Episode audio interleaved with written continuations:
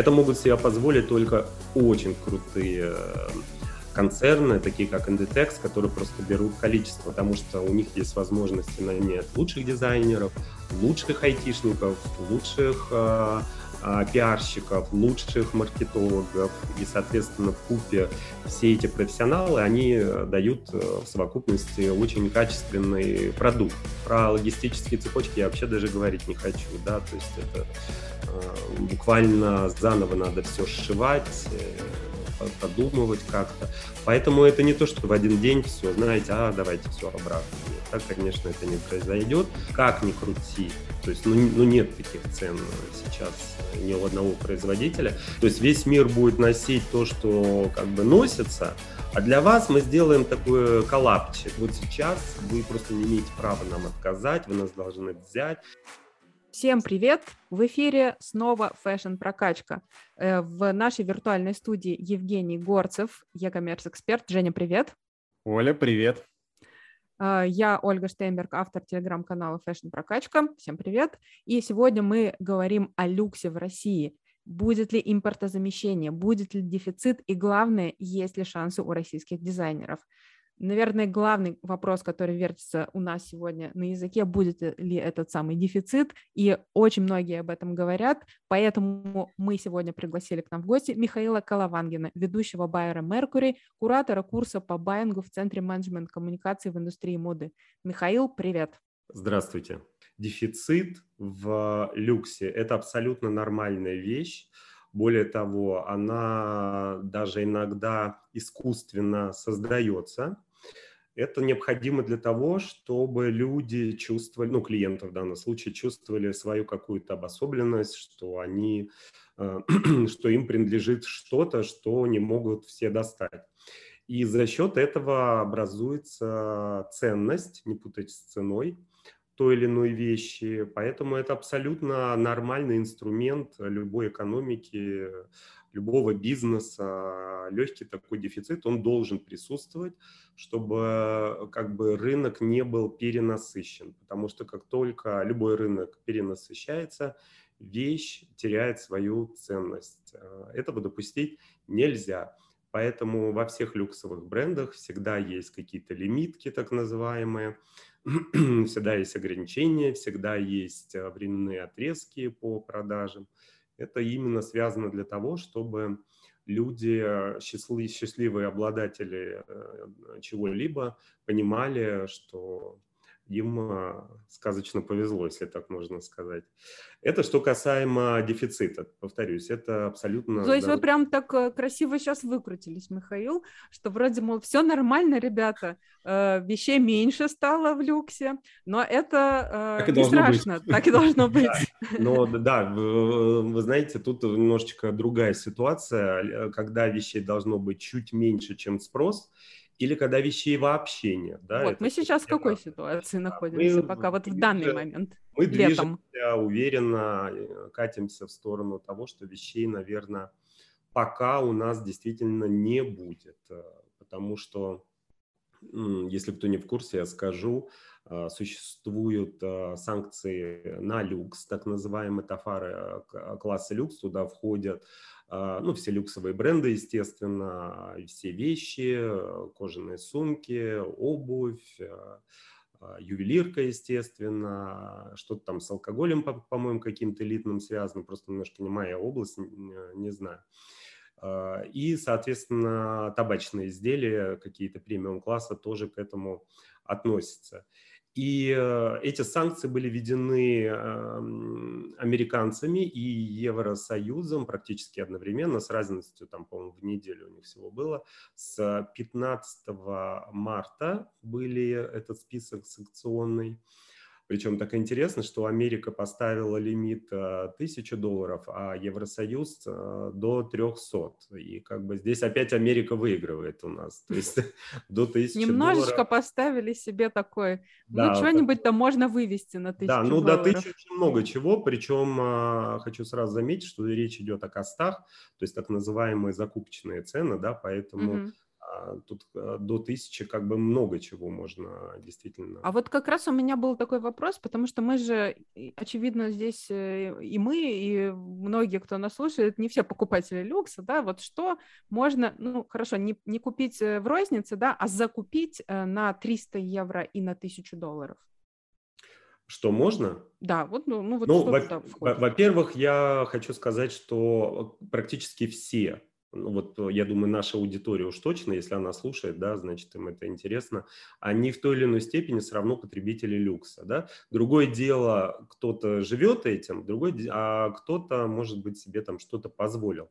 Поэтому я вот склонен больше все-таки к тому, что так или иначе мы все имеем что-то от каких-то брендов. Ну, в основном это, конечно, сумки, обувь э, зачастую, там часы, может быть, кому, если повезло еще, там, не знаю. Либо люди, которые действительно полностью живут э, так, так называемым понятием jet set, да. Но это в основном вот аудитория, конечно, которая... Жень, ты знаешь, что такое jet set? А, я так как бы делаю умный вид и молчу, но на самом деле... Ну, ты же под, ты подкастер, ты должен э, разрулить это. Простите меня. Ну хорошо, давайте я вам скажу. Мы что... для аудитории поясним. Мы просто всегда, когда у нас э, у нас очень умные люди всегда приходят на подкаст, да, э, наши гости, но они прям специализируются всегда в каких-то областях, и не всем доступна терминология какая-то, поэтому мы вот ну, со это своей даже... стороны. мы приглашаем Женю. Поэтому, поэтому да, когда Оля не хочет показаться глупой, она на Женю переводит такие вопросы и, а, норм. Да. Но, э, вы знаете, джетсет это даже не термин, а скорее сленговое понятие. Ну, вообще это из э, частной авиации. То есть джетсет это частный борт в общем-то, mm-hmm. грубо говоря. И, а, соответственно, кто может заказать частный борт? Люди, мягко говоря, состоятельные. Поэтому, когда говорится люди, живущие джетсетом, имеется в виду, что а, которые могут себе иметь такой лайфстайл, э, вот непосредственно связанный с люксом. То есть это же, вы же понимаете, что эти люди, потребители а, люксового сегмента не только в одежде, а во всем, да, и в mm-hmm. еде, и в отпуске, и в общении, и в круге своем, и в машинах, и в домах, и, ну и, в общем, так до, до без э, конечности своей жизни. Вот. Поэтому есть просто такой термин, что э, есть люди, которые, допустим, как я, да, э, которые просто касаются люкса, то есть я еще это делаю посредством, конечно, работы, но, естественно, тоже потребитель этого продукта, но я не живу вот э, этим термином, который я вам сказал. А есть люди, которые непосредственно вот э, и являются той самой, пускай тоненькой, но достаточно жирной прослойкой, которая кормят все эти большие дорогие дома. Mm-hmm. Вы знаете, про, по, по поводу э, люкса, нужен он, не нужен, и вообще, может, кто-то скептически к ним относится. Вообще для бизнеса такая прослойка просто необходима, потому что mm-hmm. если мы не имеем какой-то стандарт качества, да, а все-таки, ну, мы должны с вами согласиться, что люксовые а, бренды, они являются этим а, как раз стандартом качества. И это есть некая отправная точка для всего остального, что дальше вот спускается. Дальше идет там medium сегмент, да, потом а, какой-то масс-маркет, потом еще ниже, я не знаю, там до рынка какого-то. Но все в любом в том или ином случае начинается с верху, и все стараются себя сравнивать а, с каким-то вот верхним потолком, да, то есть, понятно, масс-маркет а, старается себя сравнить с люксом, в, в так называемый fast fashion, а, то есть те же самые Zara, там Massimo Dutti, ну, все, что делает Inditex, они, естественно, стараются себя сравнить с медиум какими-то а, марками, а, то есть все стараются дотянуть до каких-то стандартов. Поэтому я повторюсь, что, конечно, люксовые бренды, они являются такой отправной точкой для всего, что мы с вами э, видим, потому что у них есть возможности нанять лучших дизайнеров, лучших айтишников, лучших э, э, пиарщиков, лучших маркетологов. И, соответственно, в купе все эти профессионалы, они дают в совокупности очень качественный продукт. Он не обязательно может быть да, супер дорогим, но он должен быть каким-то футуристичным, а, модным и э, качественным. И вот эти заданные стандарты, они дальше вот потихонечку спускаются, и каждый в своем сегменте старается максимально к ним быть э, приближенными. Но тут включается фактор цены, и поэтому все э, в своем ценовом диапазоне вот стараются как-то быть а, поближе к этим а, стандартам. Вот, в общем, так это работает. Спасибо это... большое за такой интересный экскурс. И вот раз уж мы вернулись к ценам, я не отстану. Что можно закупить на 300 евро и на 1000 долларов сейчас? Да, вопрос хороший. Ну, смотрите, есть понятие двух сезонов, летний и зимний, да, условно мы его так делим, да, там теплый и холодный, как хотите. Понятно, что в летнем сегменте а, достаточно много чего может попасть, потому что ткани не особо дорогие для летнего сезона. И, и вообще вещей как-то летом меньше надо, да, потому что это уже ни для кого не секрет, что люди на вещи летом тратят меньше денег, чем зимой. А, ну, в первую очередь, потому что сами вещи по себе дешевле. Поэтому туда много что может попасть. Ну, вот просто посмотрите вокруг, в чем ходят люди. Неважно, какого достатка, да, вещь, сами вещи по себе, они, по сути, у всех одинаковые. То есть это какой-то деним, а, я сейчас не только про джинсы, и про рубашки, и про платья из денима, и куртки, и там и топы, юбки, все что угодно.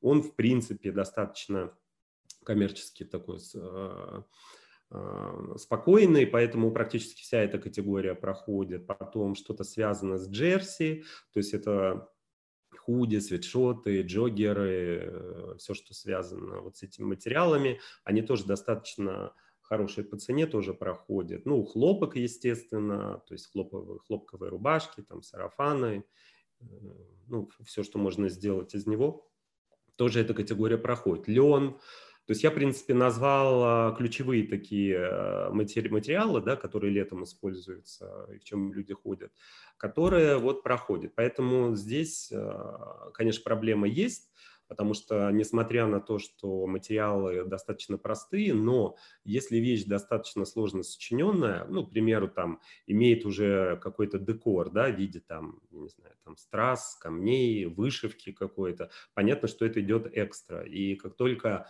даже самые, там, самые простые джинсы будут украшены какой-то вышивкой, соответственно, это плюс к цене.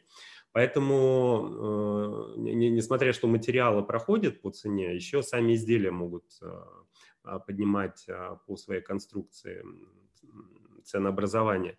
Но в любом случае, повторюсь, что летом это легче. А вот с наступлением зимы и осени, когда уже мы начинаем утепляться, нам уже необходимы с вами теплые вещи, будь то ну, даже не надо кашемира, а, там, не знаю, шерсть, да, мерина высшего качества какая-то, а, даже если 10% кашемира уже там считается премиальный какой-то сегмент.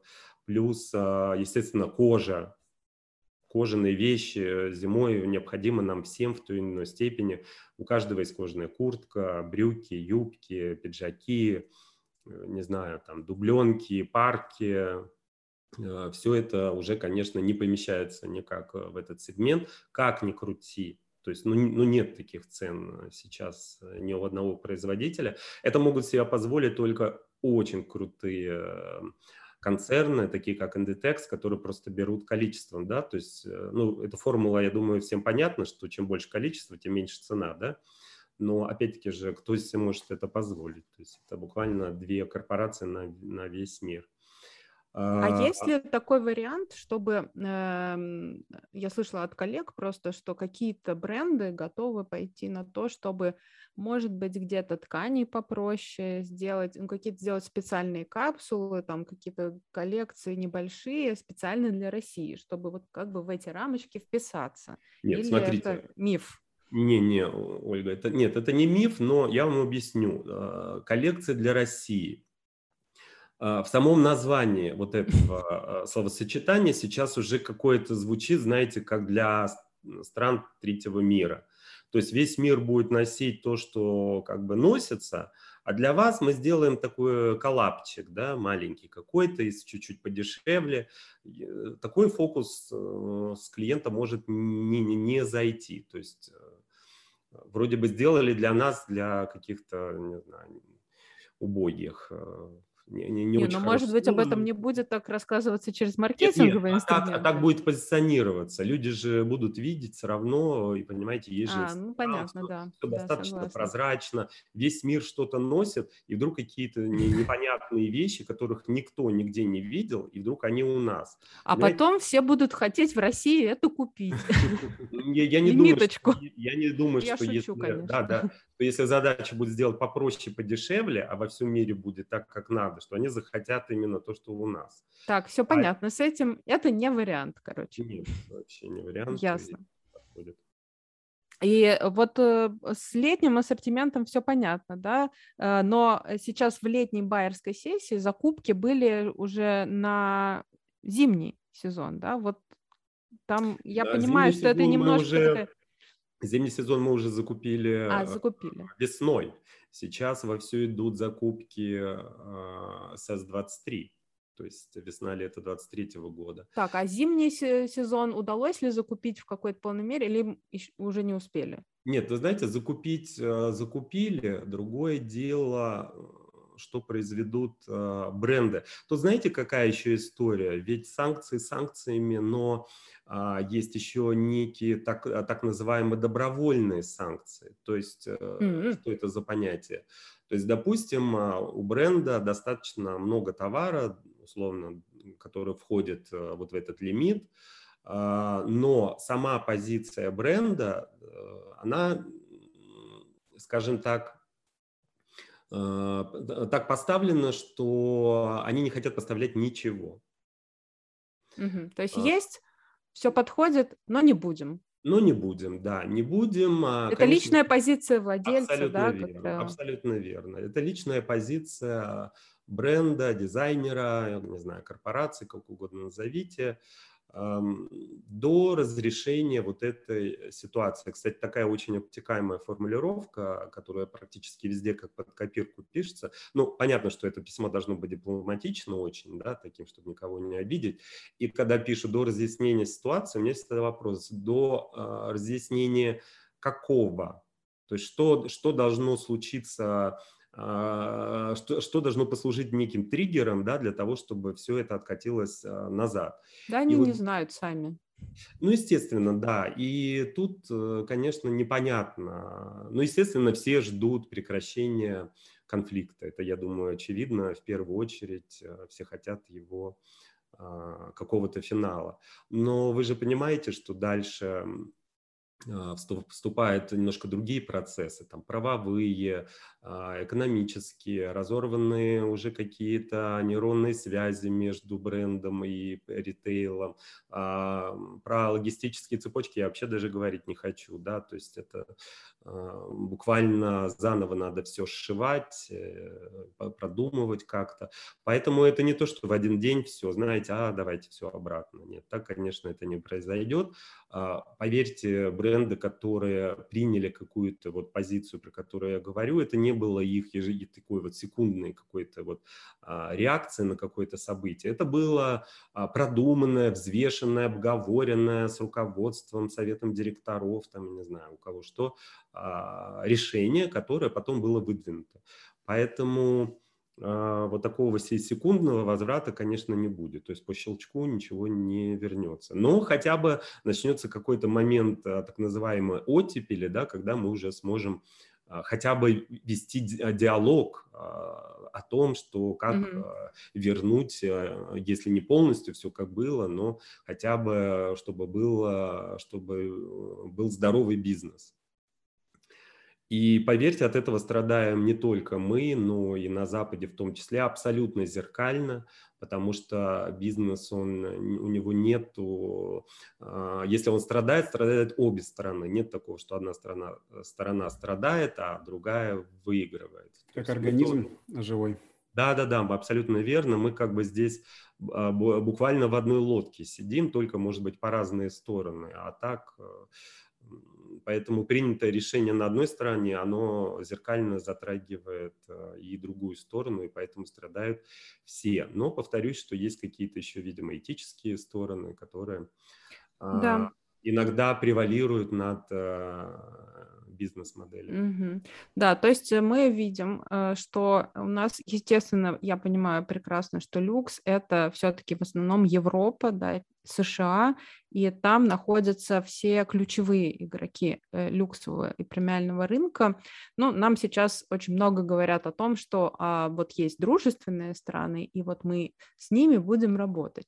А, вас, я, поскольку сейчас нет возможности вести э, диалог, с, э, ну, такой, как бы, приводящий к какому-то результату со своими прежними партнерами, а, смотрите ли вы э, каких-то других партнеров из других стран? Если вообще где-то еще поделитесь с нами, мы тоже вот не совсем, наверное, в курсе, а, есть вообще где-то люкс еще кроме Европы? Вот такое, как, как надо, да, вот по вашим, по стандартам, для того, чтобы клиент понимал, что вот это тоже ему подходит, это стиль жизни, э, Вы этот имидж. По рынкам? Да, вот вообще по странам. Ну, конечно, есть, и он огромен. А, я вам больше скажу, Европа – это вообще не самый сильный рынок а, люкса потребления. Он один из самых старых, может Нет, быть. я имею да. в виду производство, не потребление, а производство, а, бренды. производство люкса.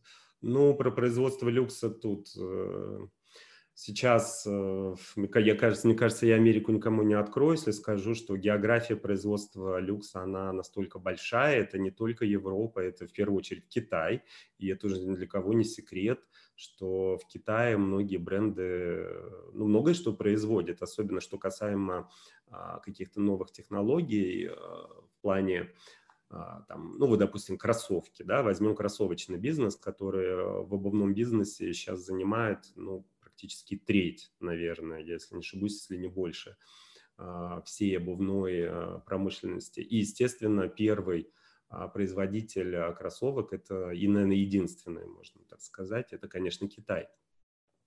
Другое дело, что а, каждый люксовый бренд, который там производит кроссовки, он имеет свой там контроль качества. Более того, у них есть свои фабрики, то есть которые они инвестируют, mm-hmm. технологии. А, то есть там по большому счету только используется относительно сейчас уже дешевая рабочая сила. А, в общем, сами фабрики, станки, э, материалы, они ровно такие же, как и в Европе. Именно поэтому бренды дают э, знак качества продукции, которая делается и в Китае. То есть э, только за счет этого. Это что касаемо, если кроссовочного бизнеса. Если брать там я не знаю, ну вот, допустим, условно так называемые спортивные линейки, которые сейчас тоже э, практически везде присутствуют, в каждом бренде, тоже, наверное, можно отнести Китай, либо это так называемая ну, вторая Европа, да, ее еще называют, то есть это страны, там, Румыния, Болгария, Венгрия, где тоже строят э, много-много фабрик, где есть тоже относительно дешевая рабочая сила, где можно произвести относительно недорогие, но очень качественные вещи. А, либо вот я могу такой принести пример, я думаю, ни для кого не секрет, что компания Moncler имеет а, свое производство в Армении, у них находится там mm. Да, и поэтому я думаю, что каждый второй пуховик а, сделан именно в Армении. Как интересно. Да, и у них там находится свое производство, соответственно, тоже знак качества, и вот там вот они отшиваются.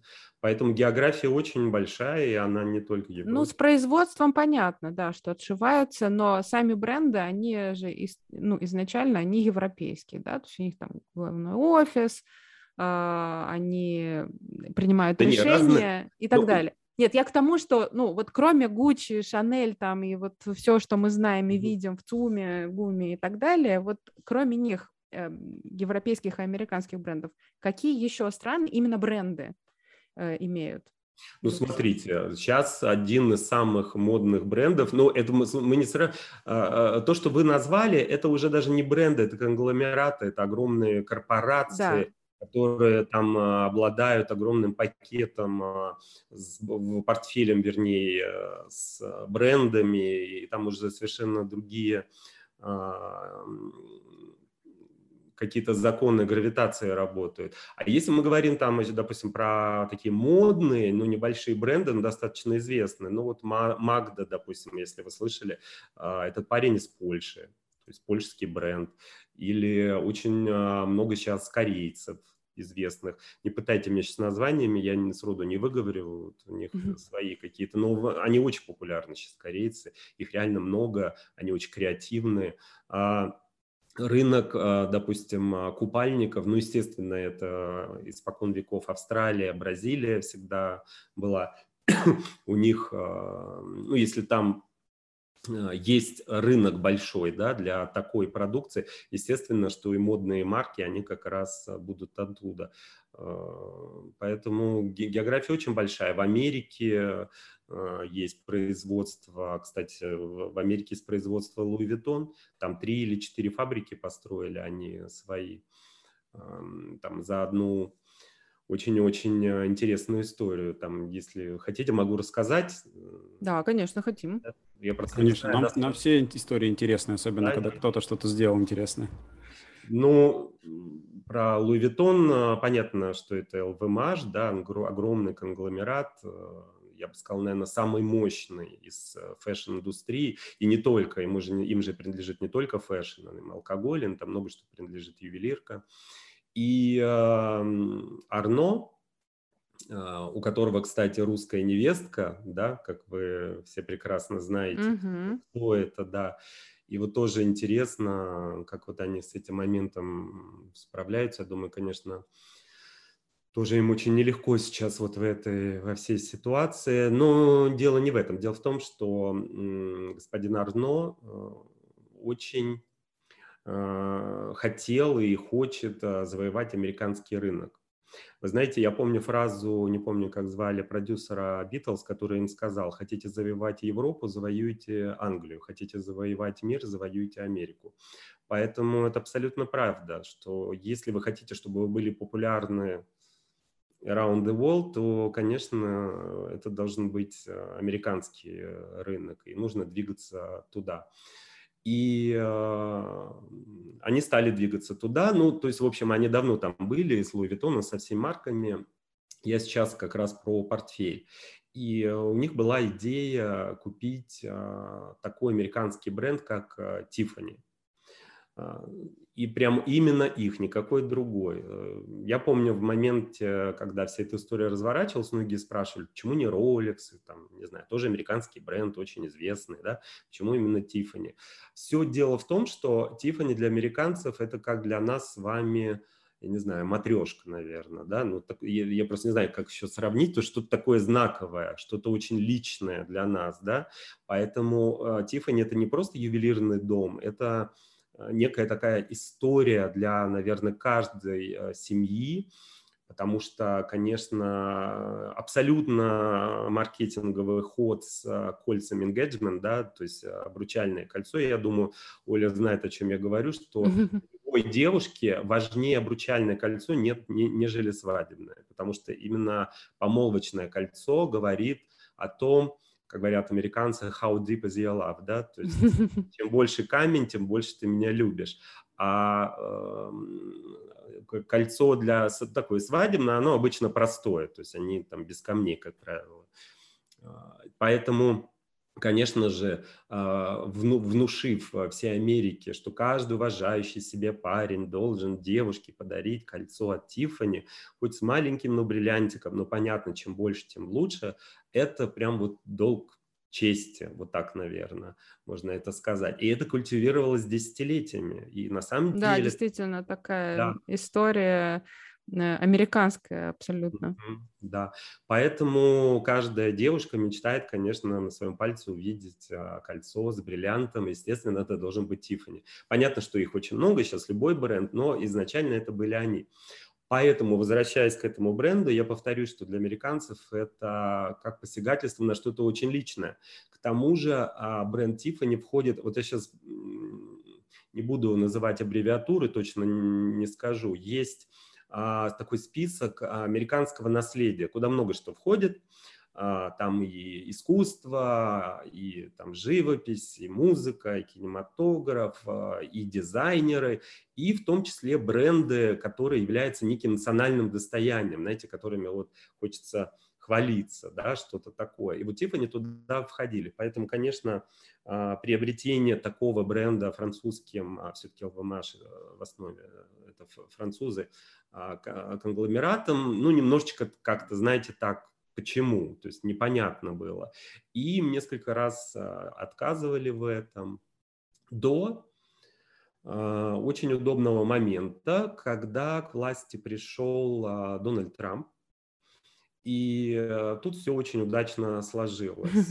Ну, я думаю, не секрет э, какой-то, если я скажу, что семья Трампов является основными клиентами Луи Виттона, да, и, естественно, они входят в а, так называемый, а, есть такое понятие family, да, это даже не VIP-клуб, а это некий а, такой очень-очень узкий круг клиентов, куда входят в основном какие-то королевы Саудовской Аравии, там какие-то президенты, что-то еще, которые имеют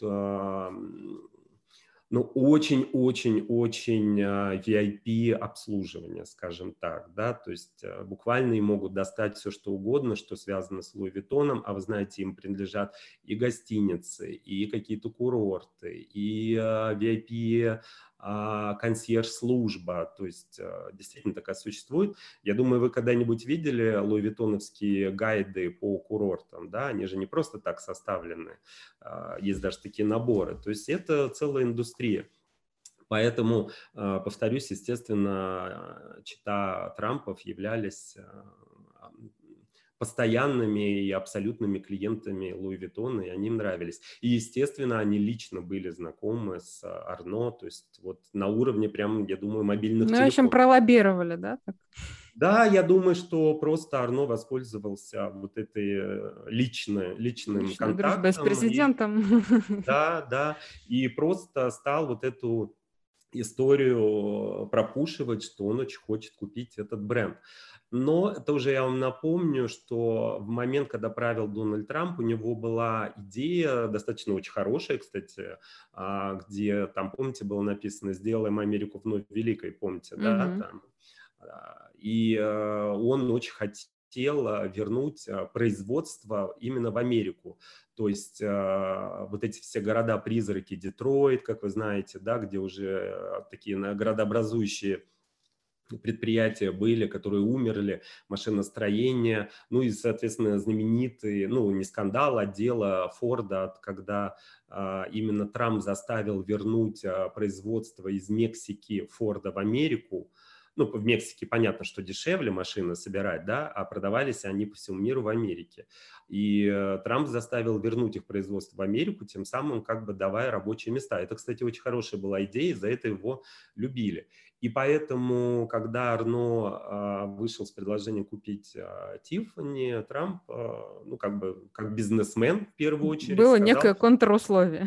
Да, абсолютно верно. О, о постройке нескольких предприятий Луи Vuitton на территории Америки.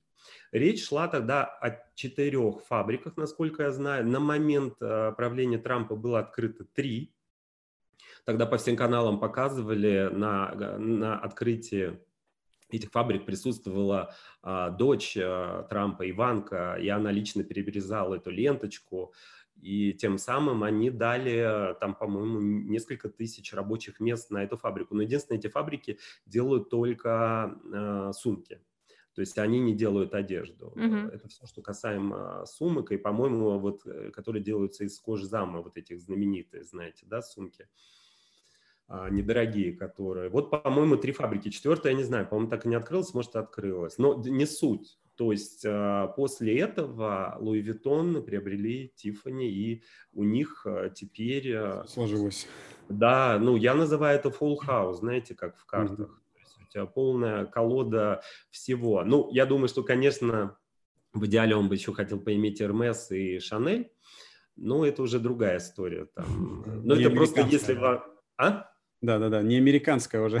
Не американская, да. Это вот э, такая история очень интересная. Как Ох, делать... Михаил, так хорошо рассказываете, что даже вот я позабыла про все эти невзгоды, что мы тогда обсуждали какое-то импортозамещение, вот это вот, что, что да. Дефицит. Хочешь нас вернуть, небесный Да, и все такое прям. Мне кажется, вот наши слушатели тоже сейчас отдохнули, но Женя хочет по, да. по хардкору, чувствую, спросить. Да, да, да. А, я хочу вот вернуться, если не с небес на землю, то хотя бы из, Америки, из Америки в Россию. И про наши реалии спросить. Вот эм, то, что касается сейчас э, работы ЦУМа. Э, Михаил, скажите, пожалуйста, а вы рассматриваете ли российские бренды? И как вообще с ними дела обстоят в премиум и в люксе? А, ну, начнем с того, что российские бренды мы рассматривали всегда. И э, когда, кстати, вот после февраля, в марте мы почувствовали, знаете, такой прям агрессивный натиск на нас со стороны русских брендов. А, то есть много обращений, да, стало? Да, пошли, пошли в атаку. Банк, Можно, пока мы, не, пока мы не ускакали дальше, а сколько было, ну, если сможете назвать, в ЦУМе, например, сколько было российских брендов-дизайнеров представлено? За все время? Нет, Или... ну вот последнее время. Вот если бы мы пришли туда в январе. Ну, брендов 10, я думаю, нашли бы. Угу. Ну, Может, примерно сейчас... какие-то имена назовите для тех, кто. А, вы знаете, мне сейчас на... будет сложно, потому что я а, не был байером именно русских брендов а, в последнее время, но то, что я закупал в свое время из русских, ну, это, конечно, Александр Терехов, безусловно. А, это, конечно, Чпурин, это Viva Vox, это Розарио, это Ой, так я сейчас вам сходу не вспомню. Ну, это, ну, это то, что вот со мной было mm-hmm. связано. А mm-hmm. так их а, очень много. Ну, так. сейчас, а это, сейчас, сколько их? сейчас это Леся Небо, сейчас это а, Джулия Вейв, конечно, безусловно, если вы знаете, кто это. А, нет, на самом деле дизайнеров очень много, и у нас даже были и украинские дизайнеры. Я в принципе, с гордостью это говорю, мы очень хорошо их продавали, и они очень талантливые ребят были, есть и будут. Поэтому, знаете, Так, ну теперь вернемся к атаке. Что там в марте с вами случилось? А, да, случилось то, что бренды реально стали вот буквально слать такие письма. Вот сейчас вы просто не имеете права нам отказать, вы нас должны взять, должны нас брать. В первую очередь я хочу сказать и говорил всем дизайнерам, мы не брали кого-то не потому, что это русский дизайнер, а не брали, потому что этот бренд не подходит нам по ряду каких-то там аспектов, да? Вот про аспекты всегда и спрашивают, так что, Михаил, не отпустим, пока не расскажете. Да. Какие ну, критерии отбора брендов ЦУМ? Да, вы знаете, э, я, я, я своим студентам, которые являются, естественно, будущим или уже действующим дизайнером, всегда говорю, что э, давайте просто ответим честно себе на вопрос, что такое ЦУМ, да? Ну, в первую очередь, я считаю, что это уже некий трейдмарк, да, это некий знак качества, который годами выстраивался и э, имеет какую-то репутацию. Поэтому любой бренд, который попадает к нам, он не попадает просто так. Нету никакого через черный ход или там по блату, еще что-то.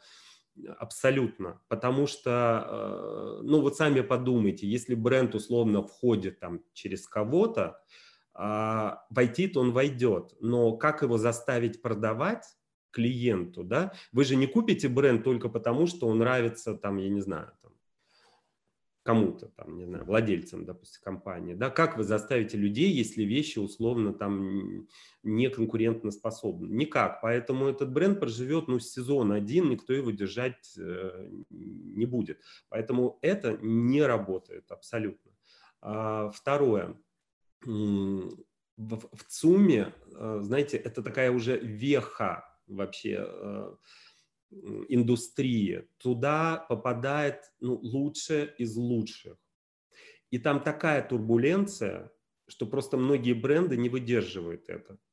Э, дело даже не в конкуренции. Конкуренция – это нормальная вещь. Дело в том, что а, бренды э, хотят стоять рядом с какими-то именами, да, то есть они их произносят, что они там хотят стоять. Ну, понятно, что есть, как я называю, городские сумасшедшие, которые хотят стоять там рядом с Луи Виттоном, там с Дольче, либо с Гуччи.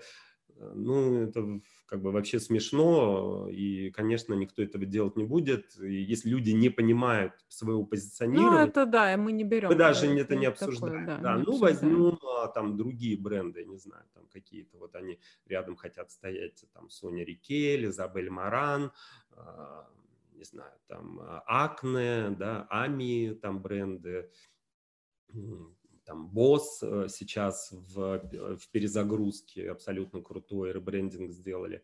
И просто вот, я не знаю, Надя Иванова, понимаете, условно, там хочет она стоять. Я говорю, почему люди должны делать выбор в вашу сторону. Ну вот просто объясните. Ну почему. а какие аргументы должен, должен, вот что должно быть? Ассортимент, естественно, да, вы смотрите в первую очередь, э, качество ткани, вот что должно сойтись? Тут все должно сойтись. Э, кстати, про качество. Вы знаете, качество в вещах из своего опыта, я вам говорю, что это далеко не первое, из-за чего покупают люди. Поверьте, mm-hmm. и Луи Виттон также рвется, и Шанель также расходится, отклеивается.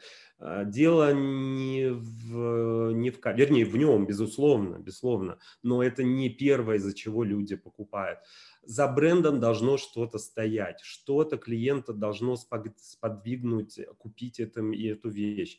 За теми брендами, которые я назвал, вам назвал, стоят огромная работа пиар-команд, огромная работа маркетологов, огромная работа дизайн-студий.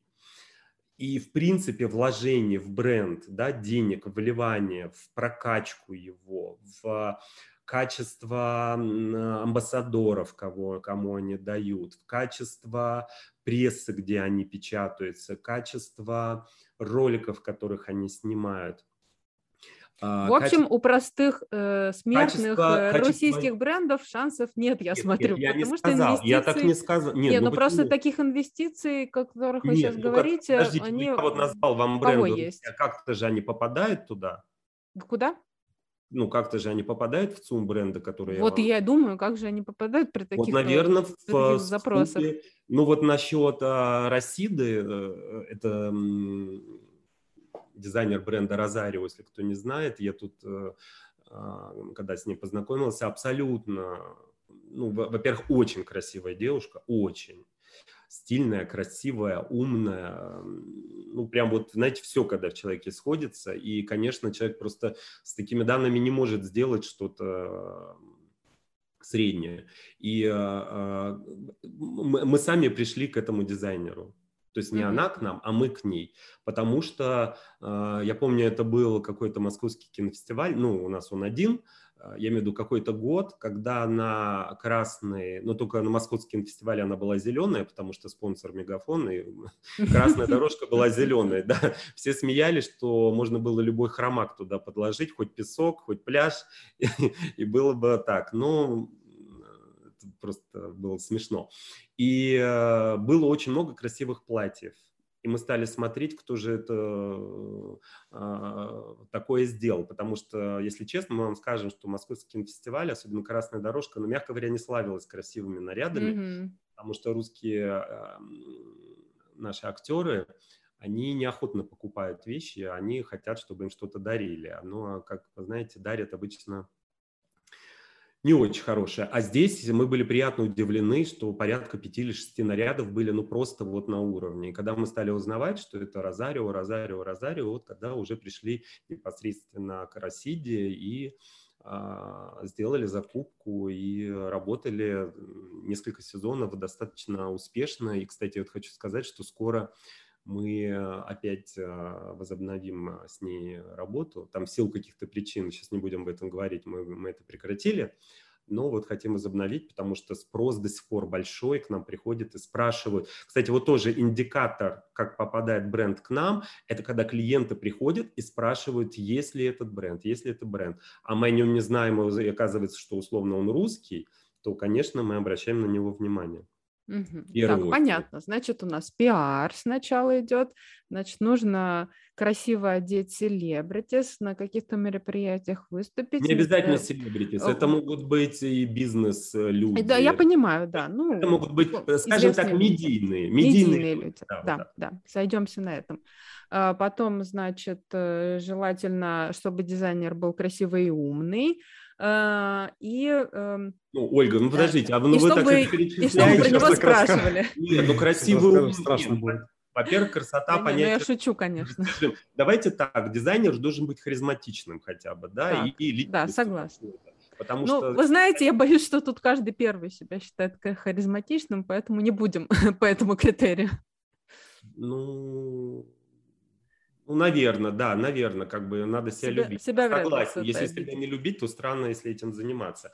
Ну, просто вы знаете, наверное, сейчас будут цепляться к словам, потому что я говорю, тут некий симбиоз, должно все сложиться как-то, чтобы... И плюс, э, как ни странно это звучит, момент удачи, да, оказаться в нужное время в нужном месте. Это тоже очень-очень... Э, ну, если а кого важно... надо вот знать в ЦУМе? Надо вот э, вас знать, надо знать ваших коллег, э, которые занимаются закупками вот в, ну, в определенных нужных, да, понятно, что нет, может, кто еще не знает, кто нас слушает, нет такого э, человека, да, который вот э, мне нужен байер ЦУМ. Познакомьтесь, это байер ЦУМ. И он такой всех закупает, и, все, и, и вот к нему все. Конечно, так нет. Да? Михаил, mm можно коротко, прям супер коротко, э, да. как устроен байинг, вообще вот отдел байинга в ЦУМе? А, как в любой корпорации, есть офис байинга. Во-первых, есть общая почта, то есть можно писать на общую так. почту она как бы известна, а, она есть на сайте, можно оставить заявки. Плюс можно позвонить в ЦУМ и попросить соединить а, с отделом байеров. То есть там у нас очень много телефонов, кому-то да позвонят. То есть я вот, будучи в офисе, постоянно слышу звонки. Правда, очень часто не отвечает, потому что байеры на закупках, и это правда. То есть и плюс на площадках. То есть вообще у нас работа такая, что мы в офисе проводим, ну, процентов, наверное, 15 своего времени, потому что мы в основном везде в разъездах, но так или иначе кто-то обязательно отвечает на телефон, и там, если даже это не относится к этому человеку, то э, говорят, как можно связаться, имя хотя бы байера какого-то, который за это отвечает. Допустим, тут вот недавно ко мне обратились производители женских колготок русские, кстати, очень качественные, не хуже Вулфорд, я был очень удивлен. Но я этим не занимаюсь, это не мой сегмент. Я им а, посоветовал, дал мейл человека, который занимается закупкой а, женского белья. И вот туда хотя перенаправил, все, у человека есть прямой контакт, то есть э, дальше не должно быть никаких проблем. Но я хочу сразу сказать, что, э, конечно, мы грешим. Я, я стараюсь такого не допускать. И все, я думаю, дизайнеры, которые обращались непосредственно ко мне, так или иначе получали от меня ответ. Неважно, отрицательный, положительный, но ответ. Я знаю, что у нас есть байеры, которые не отвечают бренду. Угу. И я считаю, что это этически неправильно. Но, кстати, я вам хочу сказать, что это вообще проблема не только байера, а это вообще проблема менеджмента в России не отвечать на письма. Я согласна с вами. Я думаю, это вообще в любом, таким, э, да, в любом знаете, бизнесе. Если вам не интересно, вы не отвечаете. Ну, блин, ну ответьте человеку. Знаете, я нам согласна, не интересно. Да. Или там, это я этим не занимаюсь, чтобы человек не был в ожидании. А то непонятно, получил, не получил, может в спам упало. Это некрасиво. Но это вопрос этики. Это не вопрос байинга. Но э, есть у нас ребята, которые могут не отвечать. Для меня это непонятно. Я вот за себя отвечаю, что я стараюсь, не стараюсь, а я всегда отвечаю. Может быть, не сразу, через какое-то время, но отвечаю. И э, Плюс сейчас очень много разных э, мессенджеров, куда можно обратиться. Мне, наверное, в процентов 80 пишут в директ uh-huh. Инстаграма, нежели на мою рабочую почту. Uh-huh. Во-первых, там легче до меня достучаться, найти, чем ну, на да. потому что ко мне приходит в день порядка 50 писем. Но, разумеется, я не все их прочитываю, потому что больше они какие-то такие отчетные, то есть автоматически ко мне всякие репорты приходят, еще что-то. Я могу просто пропустить, если я не знаю имя или еще что-то. В спам элементарно что-то может улететь. А у нас сейчас легко все улетает в спам, потому что у нас стоит а, security на компьютере, на компьютерах очень мощные, что практически через одно письмо идет в спам, если вдруг система распознает, что что-то в нем не то, допустим, там прикрепленный какой-то файл. А, вот знаю, по, по поводу файлов, извиняюсь, Михаил, а вот байеру, ой, прошу прощения, бренду, что нужно слать? Презентацию, образцы вещей, что, чтобы вы выбрали их? Но, вы знаете, иногда достаточно сейчас а, прислать страничку Инстаграма. Это некая визитная карточка. Любой уважающий себя бренд, даже, даже начинающий, имеет Инстаграм-страничку. Она может быть кривой, косой, там, полупрофессиональной, самой отснятой. Это не важно. Потому что если... Ну, понятно, что красиво смотреть на профессиональную съемку, когда все так э, стилизовано. Но если даже это снято самой, и вещи достаточно хорошие, то байер это увидит и, и заметит. Ну, в идеале, наверное, презентацию надо сделать для байера. Ну, чтобы там про ассортимент да, рассказать, да, что у вас вообще материалы. Карточка бренда она называется обычно. То есть это угу. что-то небольшое, 2, 3, 4 страницы. Угу. Немного о себе, немного о компании, немного кто клиент – и такой некий мудборд, э, там, если это не первая коллекция, с, с коллекцией ваших бестселлеров или вашей какой-то mm. ДНК. Да, чем, mm. чем вы славитесь, там, не знаю, там, трикотажем или там платьями, или корсетами, там, там, костюмной группой. То есть ваша сильная сторона. Сильная Все, сторона. Обычно, да, mm-hmm. обычно этого достаточно иметь такое. Ну, к нам, слава богу, ну, по крайней мере, мне уже присылают профессиональные вещи, поэтому я э, не вижу чего-то такого, а, каких-то советов давать. Но если кому-то прилетает на коленках сделанное, то, конечно, уважайте. Ну, уважайте. бывает, да, бывает и такое, но это погрешность, назовем это. Михаил, спасибо огромное, что поделились да, именно вот такими инсайтами, потому что... Даже, даже мне интересно было. Даже Жене было интересно, это хороший показатель, да. Потому что Жене вроде не надо никакие коллекции продавать в ЦУМ, а вот ему все равно интересно. Знаете, даже захотелось. Даже захотелось. Попробовать, попытать счастье. Да, э, я думаю, что сегодня было максимально полезно для российских брендов, для дизайнеров, которые мечтают. Пусть это на каком-то этапе будет мечтой, да, но они mm. будут теперь понимать, что вот живой человек, Михаил Коловангин, прекрасный. Спасибо, Михаил, кстати, отдельно за то, что отвечаете реально на все письма. Это ценно вообще в любой, э, в любой профессии, в любой специальности, в любой компании, когда действительно mm. вот такой человек есть. А, благодарю вас за ваш э, профессионализм и за время, уделенное нашей аудитории. Надеюсь, что мы еще встретимся не раз. А, и желаю успехов в это нелегкое время. Я думаю, что э, в ЦУМе будет интересно. О, да, Спасибо. нам сейчас работы еще больше, чем было, если честно. Поэтому вот, ну, это, это тоже хорошо. Да, расскажем. Супер. Спасибо большое. Спасибо большое. Спасибо. Я напоминаю, что э, в эфире была фэшн-прокачка и наш гость Михаил Коловангин, э, ведущий байер Меркури. Э, и призываю вас подписываться на наш подкаст. Для чего это нужно делать? Для того, чтобы не пропустить наши свежие выпуски. Они всегда будут у вас всплывать уведомлениями. Ну, всем пока. Пока-пока. Счастливо. До свидания.